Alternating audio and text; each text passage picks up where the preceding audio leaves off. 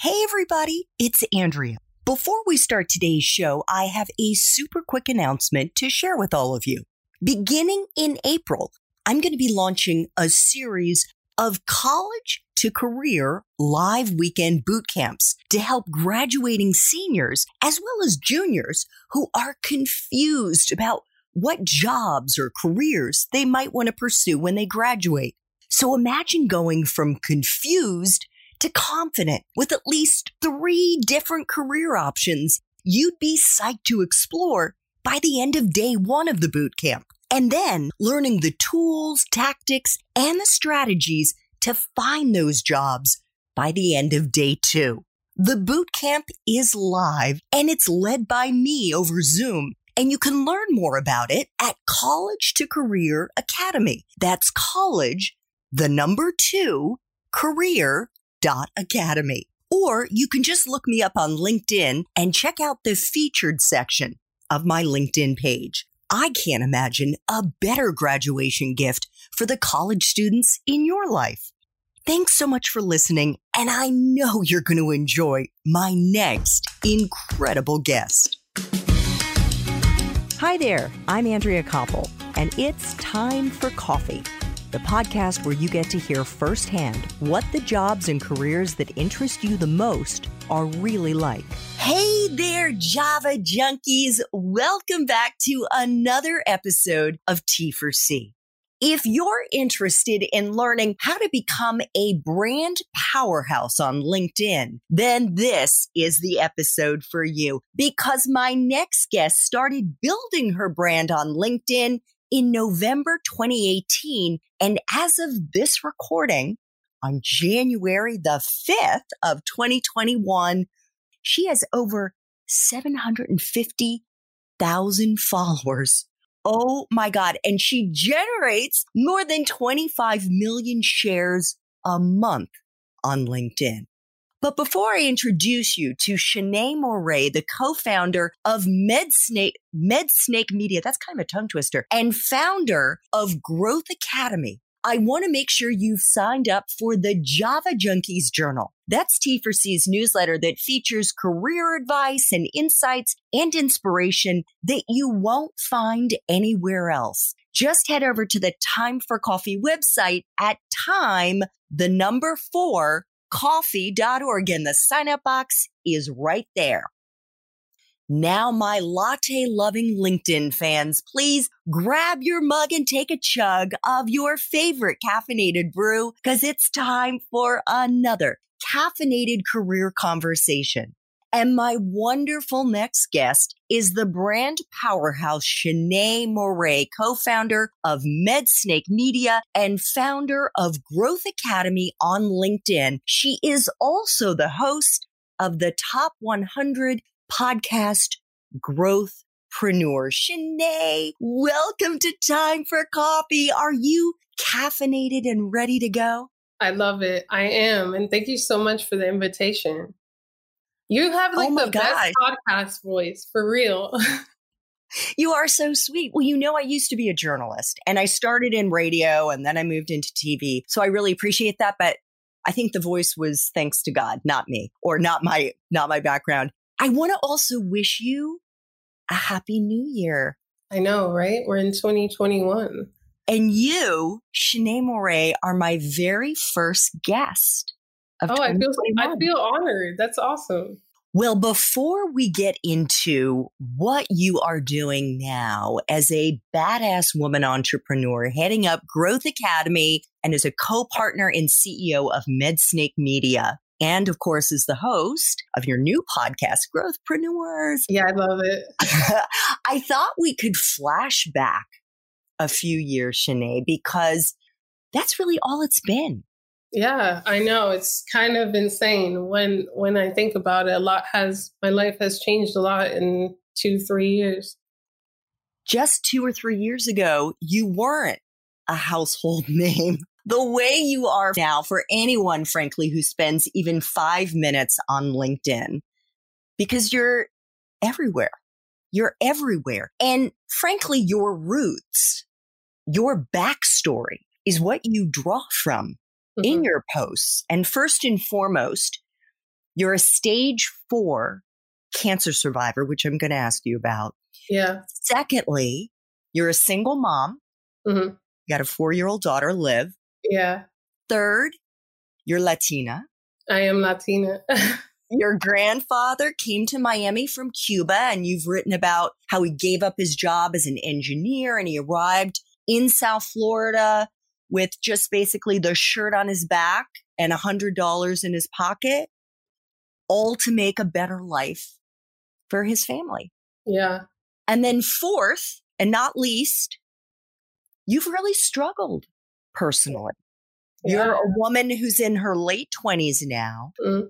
And just a few years ago, you were one of the millions of working poor, of single moms in the US mm-hmm. who were accepting food stamps. Yeah, that's absolutely correct. Have I missed anything in your rags to riches story here? No, that's pretty you you hit on a lot of things and that I mean that's what I want people to know like if they just change simple things, if they change the people they surround them, themselves with, their actions, their life can change a lot in 2 years. So how did you change the people that you surrounded yourself with? Well, that's like the hardest part, right? so, I before I did that, I really changed my routine and like my habits. I spent a lot less time, let's say, watching Netflix or hanging out with friends or just wasting time, and a lot more time doing things that would make me money. So, in the beginning, I was just freelance writing. And I knew I had to build a portfolio to get like higher paying clients because I was charging in the beginning, I charged nothing. I would reach out to some professionals on LinkedIn and say, Hey, if I write a blog for your company or if I write an article for your company, could you give me a recommendation? I did that for about five people, built my portfolio on their recommendations and had those writing samples. And then I went from there and started charging, you know, $50 a blog or, or $100 an article until maybe six months later, I was getting $5,000 retainers, like as the norm. And then that's when I co founded MedSnake Media. So it was really just, I mean, I had an infant. I had like a, you know, she was less than one years old at the time, like a, a baby. And I had to schedule my work around her. She wasn't in school. And sometimes I would have to stay up to like two, three in the morning writing and just honing my skills. You also write a lot about what it's like to be one of those job seekers who is ignored, mm-hmm. rejected, overlooked. Mm-hmm. Did that used to be you?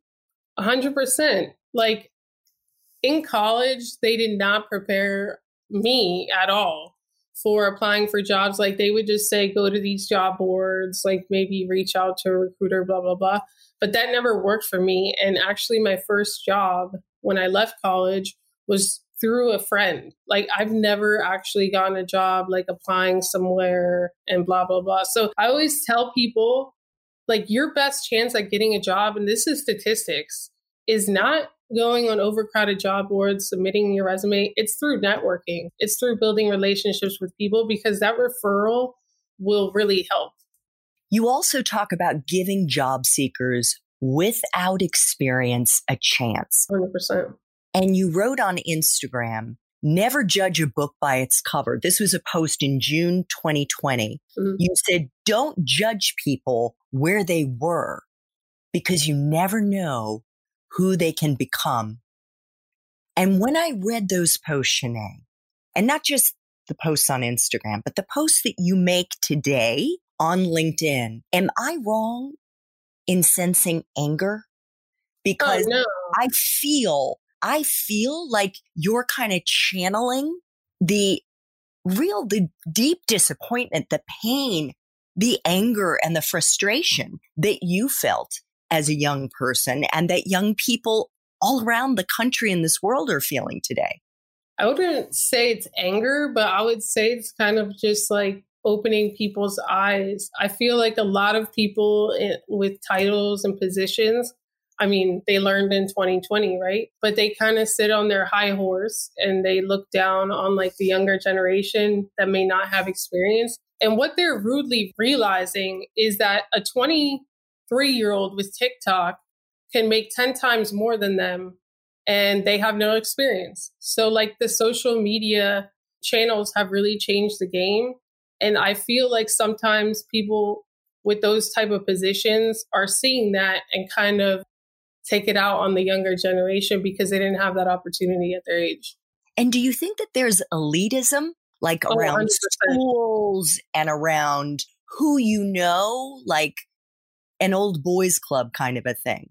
I think it's better now than like it was like when I graduated high school. So I graduated high school in 2009 and like there was a ton of elitism there where basically like if you didn't go to an Ivy League school, you didn't matter. But now it's completely different.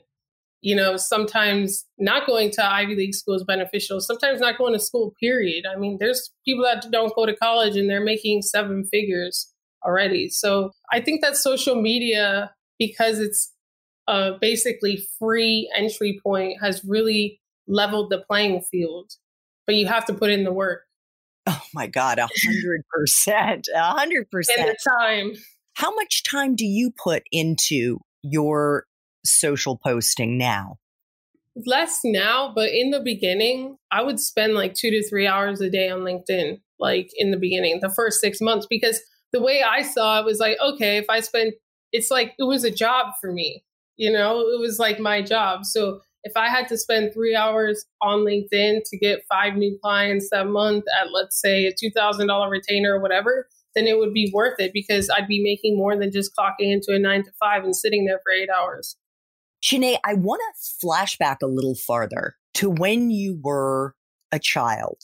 Mm-hmm. How old were you when you were diagnosed with stage four cancer and what kind of cancer was it?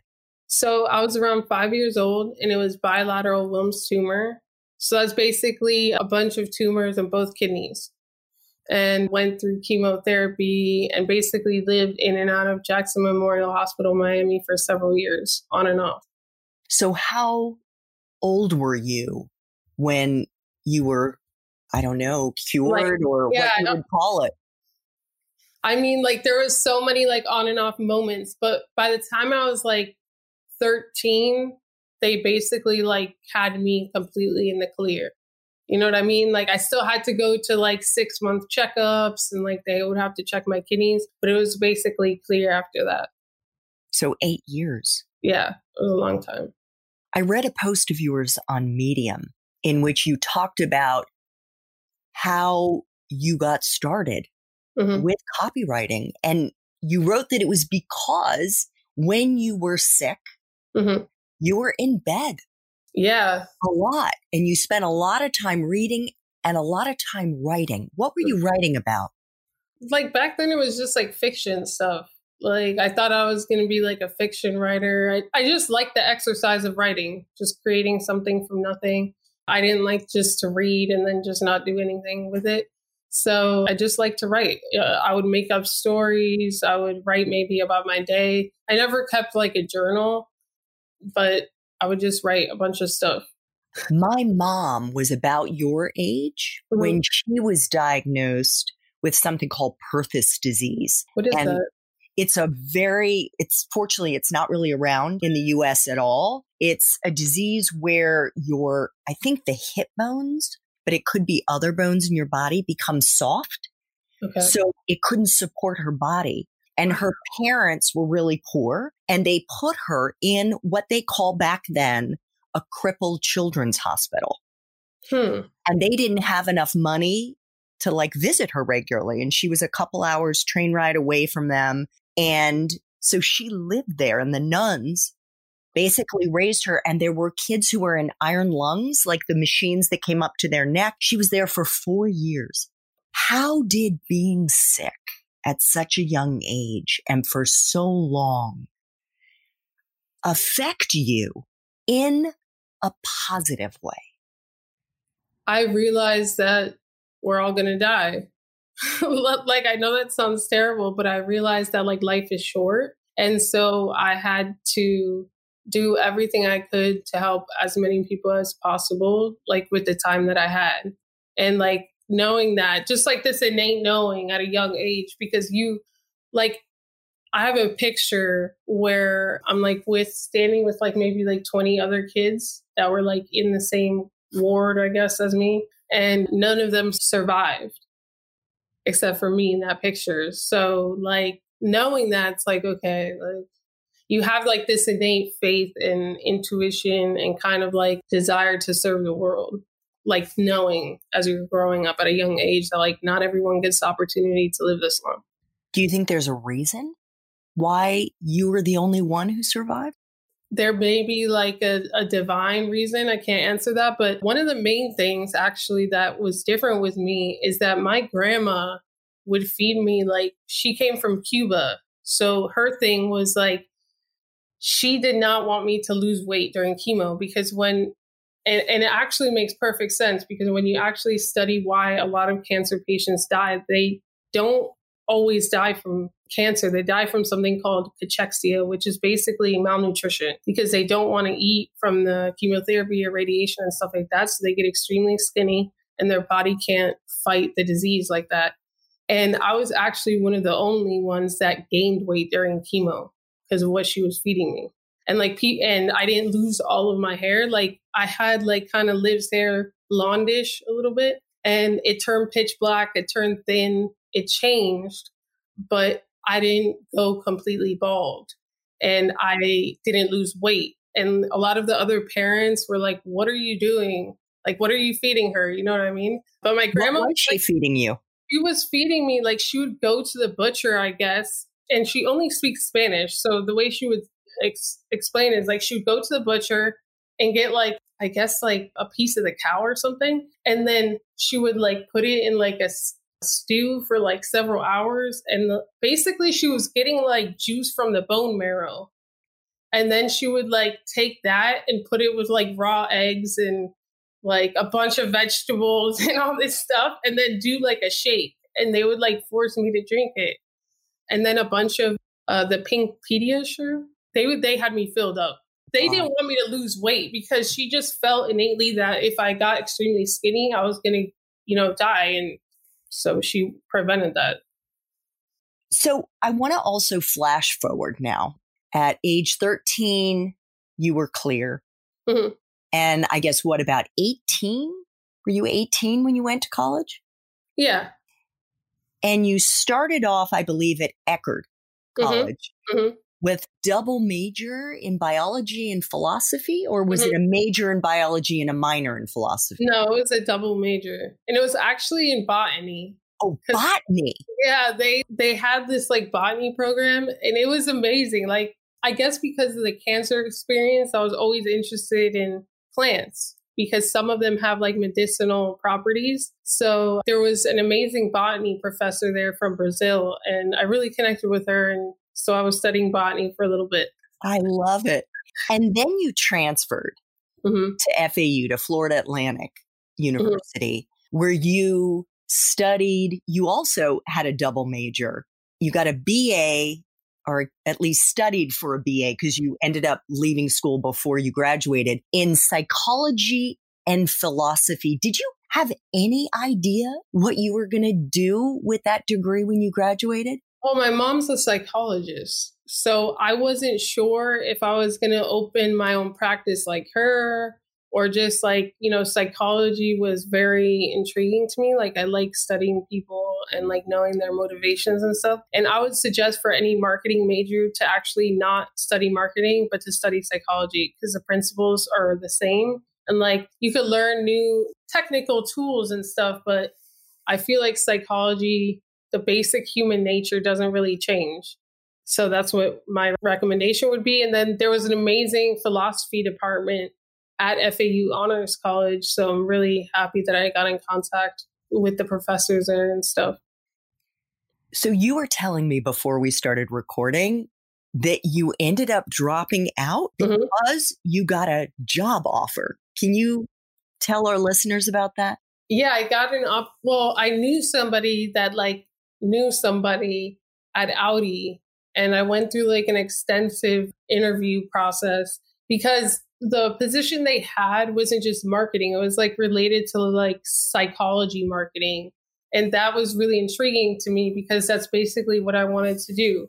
It was like a department where you use psychology and marketing to bring in more customers. So I got the opportunity and then I started, you know, working there and I loved it.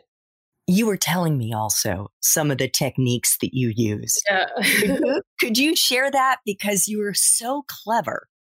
Yeah, it was simple. So what I realized was like they would our job was basically to they provided us with leads and then we weren't the salespeople, but our job was to like bring the people to the dealer so that the salespeople could then like sell them the car or whatever. And I noticed that like everyone else was just the lead would come in, they would fill out the form, I guess, on the website, and then like somebody would just email them and the response rate was low. You know, none of us want to reply to like those dealer emails. Okay. People like hate car dealers to begin with. So I don't care if even if it's a luxury car dealer, like I can't stand in car dealers personally. But I started texting people. So if let's say a woman wanted a Q5, which is like their SUV, I would like text her and let's say she wanted red, like in her contact form or whatever. I'd go take a quick video or picture of the red car and I'd be like, hey, like, do you have like 15 minutes today or whenever? And like, I'd make sure it was at the front. Like, if they had kids, I make sure that there was uh, car seats in the car. Like, I made the experience super easy for them so that they didn't have like those objections. And then, like, the process worked so well that the sales guy started fighting over like who my leads were going to. So they actually had to implement a new like point system for the sales guys so that there was no like bias or preferential treatment. Cause like at first I was obviously giving the leads to my friends, the people that I had the best relationships with. And then the other ones got jealous and it was just a mess, but it worked really well. And in my first 90 days, they went from like the worst in the state to number three in the state. Unbelievable. So mm-hmm. your leads converted. Oh, 100%. Like, not 100%, but like they were the highest converting. That's why the sales guys wanted them. So, how did you go from marketing in an Audi dealer mm-hmm.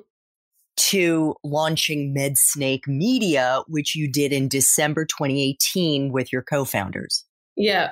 So, in that intermediary process, I was actually offered double the money at kind of like this tiny healthcare startup in Fort Lauderdale. And it was closer to my family and I had Liv already by that point. So I was like, okay, I took it.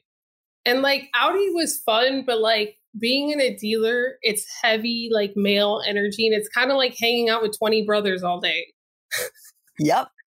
So I was just like, I need something a little bit more chill and whatever. So and I loved healthcare. So I really just wanted to learn more about the healthcare space and bring my marketing expertise over there. So I worked there a little bit, learned about healthcare, stuff like that. And then that didn't go so well because that's when I was kind of given, Liv got sick and I was given that ultimatum by that boss to Could you share that in case folks aren't yeah. familiar with that post that you've made? Yeah. So my daughter got sick and she was in the hospital for about 12 days. And around the 12th day, this boss was like, hey, basically, like, you're to come back to work or you're to lose your job. And I was like, well, I'm staying with Liv. And then that's when I was like, okay, like, I don't want to just go do marketing and another job and drop Liv off 12 days, 12 hours out of the day at daycare or whatever. I want to be with her. And so that's when I went all in into freelance writing. This was probably about six months before launching MedSnake and got a few freelance clients from LinkedIn, but I wasn't posting yet. In November of 2018, I started posting. And then that's when like I met my co-founder, Courtney, because she saw one of my videos.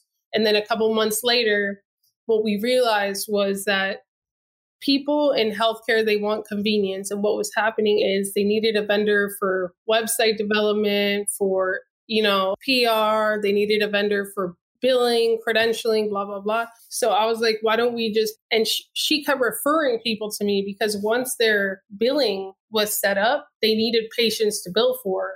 So they kept asking her, Do you know anything about marketing? So she just kept referring people to me. And I was like, Okay, there's obviously a need here. Let's like join forces and just be like a growth agency for healthcare, healthcare facilities, long term nursing, long term care facilities, stuff like that. And I, I researched and there wasn't really anything like it. And we did great. So we launched MedSnake Media January of 2019 officially. That's when we filed the paperwork, I think, and then went full into that. It was great. That reminds me of another story that another guest of mine whose episode hasn't launched yet. His name is Steve Remland. He's a platinum winning songwriter, composer. And when he was a little kid, he's basically a music prodigy. Mm-hmm. He lived in New Haven, Connecticut, which is where Yale is. Mm-hmm. And so he got to have Yale, and they apparently have an amazing music school there. Yale professors teach him as a kid. And one of his teachers said to him, Steve, there are only 12 notes. Yeah. It's what you do with those notes that makes yeah, the music. It's true. It's true. So I know that you're hundreds of thousands of fans, of people in your community, and I include myself in that mix, want to learn more about how you went from zero connections, Shanee, just a few years ago. Yeah. Two, yeah. A little over two years ago mm-hmm. to someone who today has over 750,000 followers on LinkedIn. And I'm going to ask you about Growth Academy in just a few minutes. But how did you start building your followers? Could you break it down for I, us? Yeah. So I didn't go into creating content with that intention. Like people are like, did you start with the intention of building a personal brand? No, I started with the intention of like getting business. So I wanted to see if like posting videos was going to generate business. And what I realized like within the the first month was that people were contacting me. I didn't have to rely on outbound strategy that much anymore. Because before I was just cold messaging, I wasn't creating content. So it would be a battle. By the time I got on the phone with a cold message person, I would have to convince them of my value to work with me. And it was just like a constant struggle, exhausting, just to get like more clients. So when I started creating content, I realized that after a month, people were coming to me they were asking me about like, hey, how much are your services? What packages do you have? And by the time I got on the phone with them, it wasn't taking me three weeks of follow up to close a deal. It was taking me like three days, maybe, or or the same day. So once I saw those results, I just doubled down. And in the first year, I only grew 50,000 followers. So in the beginning of 2020, I had around 55,000 followers. And I you know, it was like a tipping point by February. Yeah, by late January of uh, 2020, I had a post that went viral. A month later, I had another post that went viral. Somebody also on LinkedIn screenshot that post and shared it to Facebook. It then got like 250,000 shares on Facebook.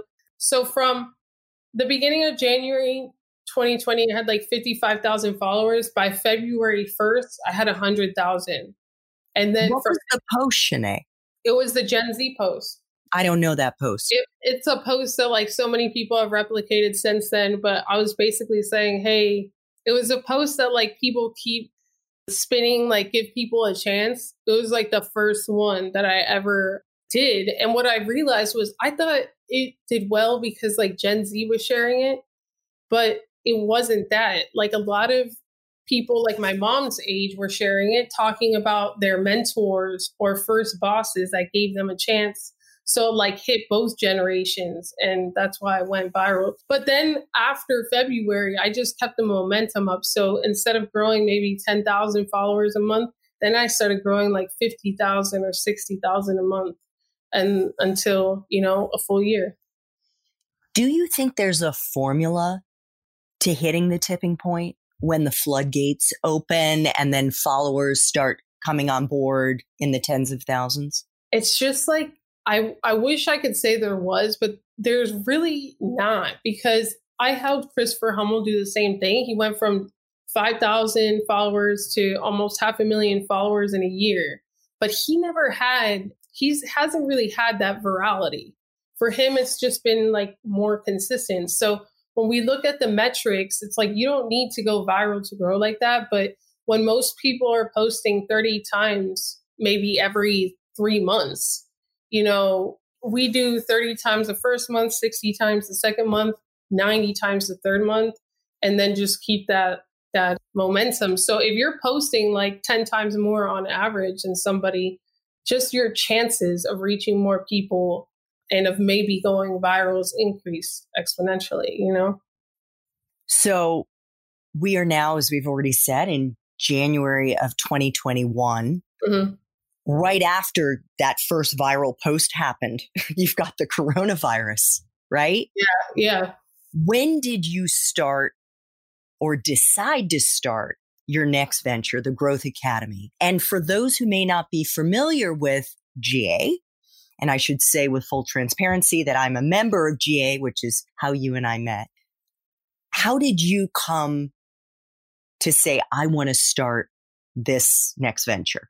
Yeah, so it was really demand because at that point I was just doing like a done for you service for businesses where they would pay like five, ten thousand dollars a month. We would do everything though. We would do the copywriting, the videos, position several people in their companies as influencers on LinkedIn. They didn't have to do anything. We would do the outbound messaging. But when the pandemic hit, a lot of individuals started to message me and be like, hey, do you have like a program or a course that I could learn how to do it?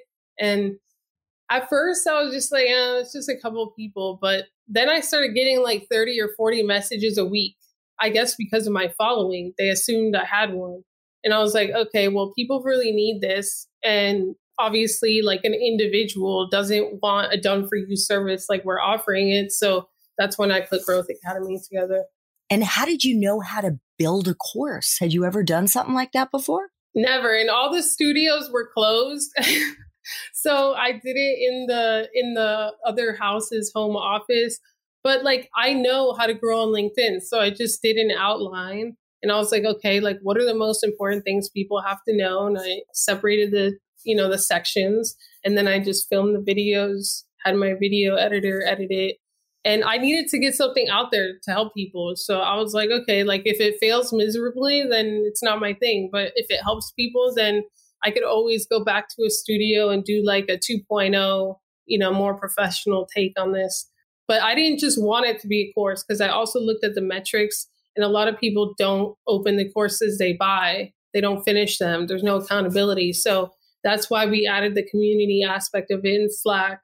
That's why there's live trainings every week and and stuff like that. It helps, you know, get people better results. When you say you were looking at the metrics, mm-hmm. where where are those metrics? Just online. I was doing research like on like course courses like what are the percentage of people that actually like finish courses what are like the like objections or negative things about courses and so i collected that research and i was like okay i'm going to do it different i'm super curious to know shanee because i'm kind of blown away by the fact that you are everywhere and I want to learn from you how you manage your time because not only are you messaging and engaging with students on Growth Academy on the Slack channel mm-hmm. you mentioned, but you're posting multiple times a day on LinkedIn and on Instagram, and you just announced you're moving to Clubhouse and you're going to start something on Facebook. I know, right?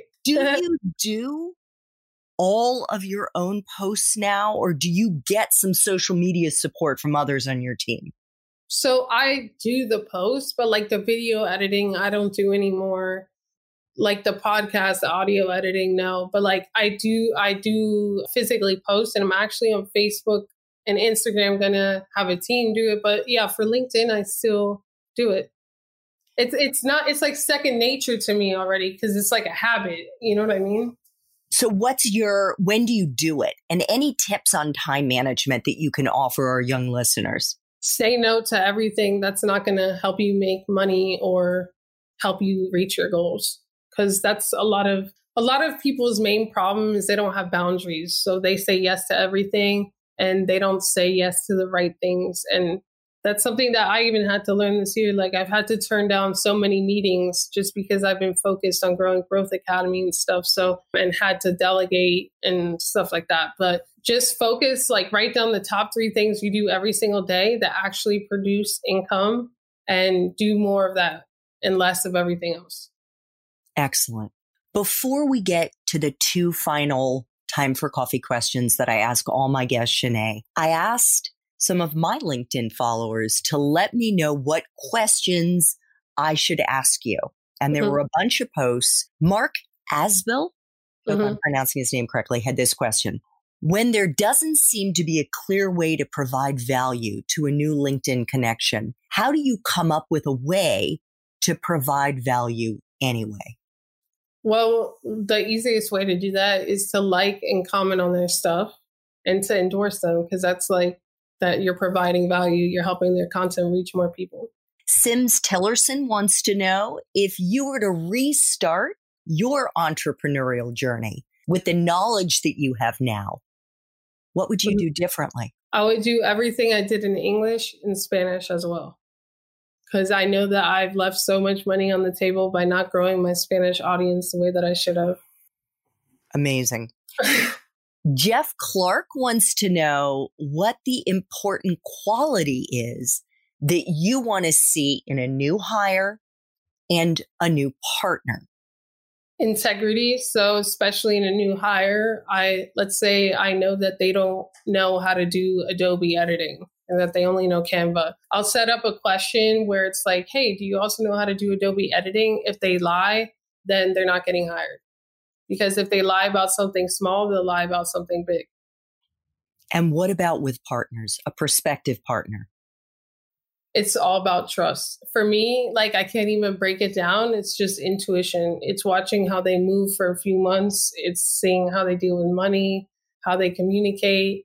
But one of the things that I recommend for if you're in your 20s is to get an older partner. So I think that that's helped me because they're they don't want to be the face of the, the, the company and like i'm good with the social stuff. And then they're better with operations and money they have more experience and stuff like that. So i recommend i think that it's a good balance when you have like let's say 45 year old and then somebody in their 20s excellent. Two super quick questions. Mm-hmm. i will have you done before 12 could you share a time in your professional life when you struggled. Maybe you even failed, which frankly I see as a badge of honor, and we need mm-hmm. to break the stigma around it. But a time when you failed, and the most important thing, Shanee, is how you persevered and if there was a lesson you learned in the process.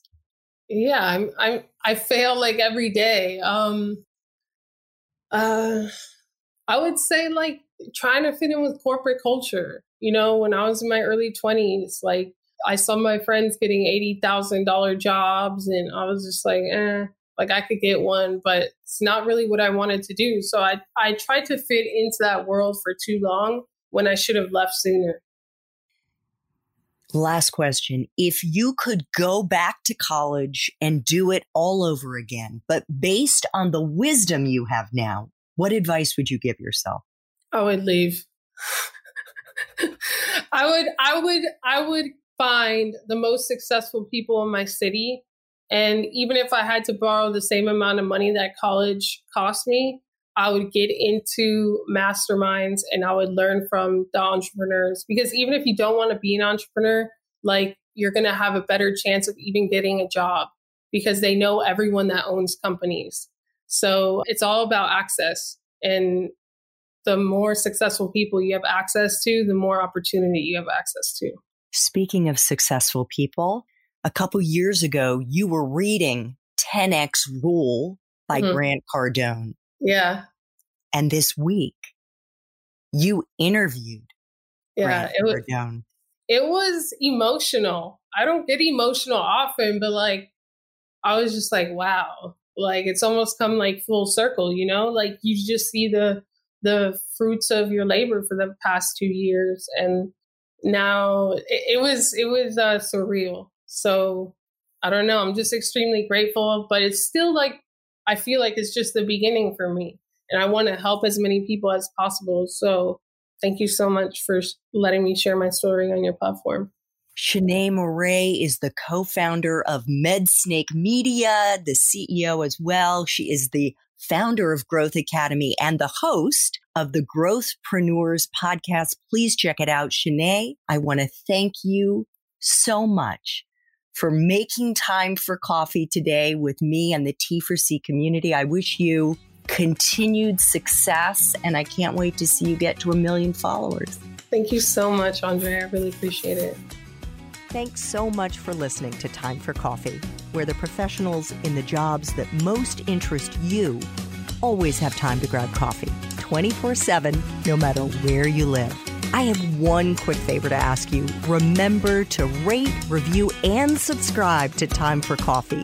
Thanks so much.